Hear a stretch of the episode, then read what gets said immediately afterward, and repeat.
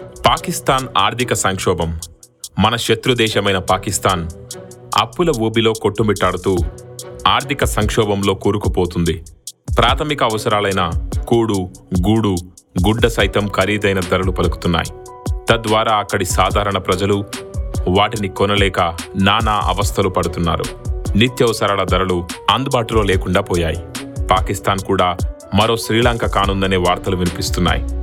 ఆ దేశం ఇలా ఆర్థిక సంక్షోభం అనే రాక్షసి ఊబిలో పడటానికి కారణాలేమిటో దాని నుండి తేరుకోవటానికి వివిధ ఆర్థికవేత్తలు ఏ విధమైన సలహాలు ఇస్తున్నారో ఈరోజు వీడియోలో తెలుసుకుందాం. కాబట్టి ఈ వీడియోని పూర్తిగా స్కిప్ చేయకుండా చూడండి. ఇప్పటి వరకు మన ఛానల్ని సబ్స్క్రైబ్ చేసుకున్నట్లయితే వెంటనే సబ్స్క్రైబ్ చేసుకోండి. పాకిస్తాన్ బహుముఖ సంక్షోభాన్ని ఎదుర్కొంటోంది. రాజకీయ సంక్షోభం రూపాయి క్షీణించటం గరిష్ట స్థాయిలలో ద్రవ్యోల్బణం వినాశకరమైన వరదలు గణనీయమైన శక్తి కొరత కారణంగా దాని ఆర్థిక వ్యవస్థ పతనానికి గురవుతుంది. పాకిస్తాన్ ఆర్థిక సంక్షోభానికి అనేక కారణాలున్నా బలహీనమైన పాలన మరియు రాజకీయ అస్థిరత ముఖ్యమైన కారణాలుగా చెప్పవచ్చు. దేశంలో పెట్టుబడిదారుల విశ్వాసాన్ని బలహీనపరిచాయి మరియు దేశ ఆర్థిక స్థితిని బలహీనపరిచే అవినీతి పందిమాంసం బారెల్ రాజకీయాలకు దోహదం చేస్తున్నాయి. పాకిస్తాన్ కూడా ఎక్కువగా దిగుమతిపై ఆధారపడి ఉంది. ముఖ్యంగా ఇంధనానికి సంబంధించి. ఇది ప్రపంచ చమురు మరియు గ్యాస్ ధరల పెరుగుదలకు తీవ్రంగా హాని చేస్తుంది. భారతదేశంతో పాకిస్తాన్ యొక్క ఉద్రిక్త సంబంధాలు వాటిని మార్చగల వాణిజ్య మరియు పెట్టుబడి భాగస్వామిని కోల్పోతున్నాయి. కొన్ని అంతర్జాతీయ సంస్థలు పాకిస్తాన్కి సహాయం చేయడానికి తొమ్మిది బిలియన్ డాలర్లను ప్రతిజ్ఞ చేశాయి. మరి ఇలా పాకిస్తాన్ను ఆదుకున్న దేశాలు ఏ విధమైన సహాయాన్ని ఆ దేశం నుండి కోరుతాయో అన్న విషయాన్ని కూడా ఆలోచించాలి. అదే తరహాలో అతిపెద్ద దాతలుగా నిలిచిన సౌదీ అరేబియా మరియు చైనా వంటి దేశాల ప్రభుత్వాలు ప్రతిఫలంగా పాకిస్తాన్ నుండి ఏ విధంగానైనా మద్దతును ఆశించవచ్చు. చైనా మరియు సౌదీ అరేబియా వంటి దాతలు తమ సహాయానికి అనేక స్పష్టమైన షరతులను చేర్చకపోవచ్చు. కానీ తప్పకుండా ఏదో ఒక విషయం పట్ల సహాయాన్ని కోరవచ్చు. అరేబియా సముద్రం నుండి చైనా పశ్చిమ ప్రావిన్సుల వరకు ఎనర్జీ కారిడార్ మరియు వ్యూహాత్మకంగా కీలకమైన గ్వాదార్ నౌకాశ్రయం వంటి అనుకూలమైన అభివృద్ధి అవకాశాల కోసం చైనా పాకిస్తాన్ వైపు చూస్తుంది. తైవాన్ జలసంధి నుండి ఆఫ్ఘనిస్తాన్ మరియు ఉక్రెయిన్ వరకు ఉన్న భౌగోళిక రాజకీయ సమస్యలపై కూడా చైనా పాకిస్తాన్ మద్దతును కోరుతుంది. సౌదీ అరేబియా పాకిస్తాన్ను కీలక చమురు కొనుగోలుదారుగా మరియు వలస కార్మికుల మూలంగా మాత్రమే కాకుండా ఇరాన్కి వ్యతిరేకంగా సున్నీ మెజారిటీ మిత్రదేశంగా కూడా చూస్తుంది. రియాద్ ఇస్లామాబాద్ పర్షియన్ గల్ఫ్లో సౌదీల చొరవకు మద్దతు ఇస్తుందని మరియు మక్కా మదీనా వంటి పవిత్ర స్థలాల సంరక్షణకు సౌదీ నాయకత్వాన్ని కోరుతుంది. పాకిస్తాన్ వాతావరణ సంబంధిత విపత్తులకు చాలా హాని కలిగి ఉంది. మరియు వాతావరణ మార్పులకు వ్యతిరేకంగా ఒంటరిగా పోరాడలేదు. బలమైన దేశీయ సంసిద్ధత మరియు స్థితిస్థాపకత స్పష్టంగా అవసరం. అయితే అంతిమంగా పాకిస్తాన్ యొక్క అదృష్టం వాతావరణ మార్పులకు పరిష్కరించడానికి ప్రపంచ పురోగతిపై ప్రధానంగా ఆధారపడి ఉంటుంది. జనవరి రెండు వేల ఇరవై మూడులో మొదటిసారిగా పాకిస్తాన్ యొక్క అతిపెద్ద బ్యాంక్ హబీబ్ బ్యాంక్ సీఈఓ ప్రస్తుత ఆర్థిక పరిస్థితిపై బహిరంగంగా వ్యాఖ్యానించారు. వాటాదారులు త్వరగా సరైన నిర్ణయాలు తీసుకోకపోతే అది ఆర్థిక వ్యవస్థకు పెద్ద దెబ్బ అని ఆయన అన్నారు.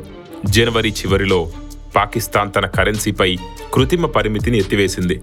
దీనివల్ల కొన్ని రోజుల్లో డాలర్తో రూపాయి ఇరవై శాతం పడిపోయింది. ప్రభుత్వం ఇంధన ధరలను పదహారు శాతం పెంచింది.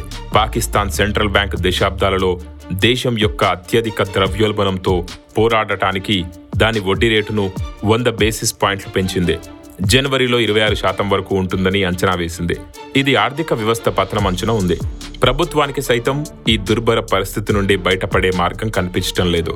అత్యంత దిగజారిన పరిస్థితుల్లో ఉన్న పాకిస్తాన్ ఆర్థిక మాంద్యం నుండి బయటపడటానికి భారత్ బాటలో నడవాలని పాక్ ఆర్థికవేత్త అమర్ ఖాన్ సలహా ఇచ్చారు. భారత్ పెద్ద నోట్లను రద్దు చేసిన తరహాలో ఐదు వేల రూపాయల నోట్లను రద్దు చేయాలని పాక్ ప్రభుత్వానికి ఆయన సూచిస్తున్నారు. దాని ప్రభావంతో పన్ను వసూళ్ళు పెరగవచ్చునని సూచిస్తున్నారు. అమర్ ఖాన్ పాడ్కాస్ట్ సోషల్ మీడియాలో వైరల్గా మారింది. పాకిస్తాన్ ప్రజల దగ్గర ఎనిమిది లక్షల కోట్ల రూపాయల విలువైన నగదు ఉందని అమర్ ఖాన్ తెలిపారు. దానిని సరిగ్గా వాడుకోవాలంటే నోట్ల రద్దు ఒక్కటే మార్గమని ఆయన అన్నారు. అమర్ ఖాన్ మాట్లాడుతూ పాకిస్తాన్లో ప్రతి లావాదేవీ నగదు రూపంలోనే జరుగుతుంది. ఉదాహరణకు ఒక వ్యక్తి తన బండిలో పెట్రోల్ పోయించాడనుకుంటే పెట్రోల్ను బయట నుండి డాలర్లలో దిగుమతి చేసుకుంటున్నాం. కానీ వినియోగదారులు మాత్రం నగదు రూపంలో చెల్లిస్తున్నారు. ఇన్ఫార్మల్ ఎకానమీ నుండి వచ్చిన డబ్బును అతను ఫార్మల్ ఎకానమీకి చెల్లిస్తున్నాడు. ఈ ఇన్ఫార్మల్ ఎకానమీలో పన్నులేవి చెల్లించడం లేదు. ఇక్కడే అసలు సమస్య అంతా ఉంది అని ఆ ఆర్థికవేత్త తెలిపారు. నగదు వ్యవస్థలోకి వస్తే దాన్ని ఉత్పాదకతకు ఉపయోగించుకోలేమని ఆ ఆర్థికవేత్త అభిప్రాయపడ్డారు. బ్యాంకుల దగ్గర నగదు లేకపోవడంతో అవి అప్పులు ఇవ్వలేకపోతున్నాయని అన్నారు. ఈ ఎనిమిది లక్షల కోట్ల రూపాయలు బ్యాంకుల్లోకి వచ్చేస్తే వాటి దగ్గర మిగులు నిధులు ఉంటాయన్నారు. అందుకోసం ఐదు వేల రూపాయల నోట్లను రద్దు చేయాలన్నారు. ఆర్థిక ఇబ్బందుల నుంచి గట్టెక్కడం కోసం పాకిస్తాన్ రెండు వేల పంతొమ్మిదిలో అంతర్జాతీయ ద్రవ్యనిధి సంస్థ ఐఎంఎఫ్తో బెయిల్వుడ్ ఆరు పాయింట్ ఐదు బిలియన్ డాలర్ల ప్యాకేజీపై సంతకం చేసింది.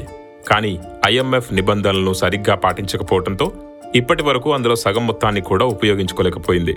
రెండు వేల పదహారు నవంబర్ ఎనిమిదిన భారత ప్రభుత్వం ఐదు వందలు మరియు వెయ్యి రూపాయల నోట్లను రద్దు చేసినట్లు ప్రకటించిన సంగతి విదితమే.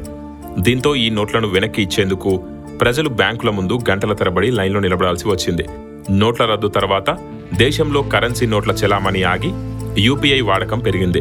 ప్రజలు స్మార్ట్ ఫోన్ల సాయంతో డిజిటల్ చెల్లింపులు చేయడానికి ప్రాధాన్యం ఇవ్వటం మొదలుపెట్టారు.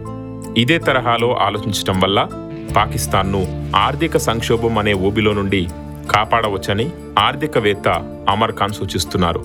మరి పాకిస్తాన్ ప్రభుత్వం ఆపద నుండి రక్షించుకునేందుకు ఎలాంటి చర్యలు తీసుకుంటుందనేది ఆ ఆర్థికవేత్త ఇచ్చిన సలహాలను పాటిస్తుందా లేదా అన్న విషయాలపై క్లారిటీ రావాలంటే ఇంకొన్ని రోజులు వేచి చూడాల్సిందే. మరిన్ని ఇంట్రెస్టింగ్ వీడియోస్ కోసం వెంటనే మన ఛానల్ని సబ్స్క్రైబ్ చేసుకోండి. ఈ వీడియో కనుక మీకు నచ్చితే లైక్ చేసి మీ ఫ్రెండ్స్కి వీడియోని షేర్ చేయండి.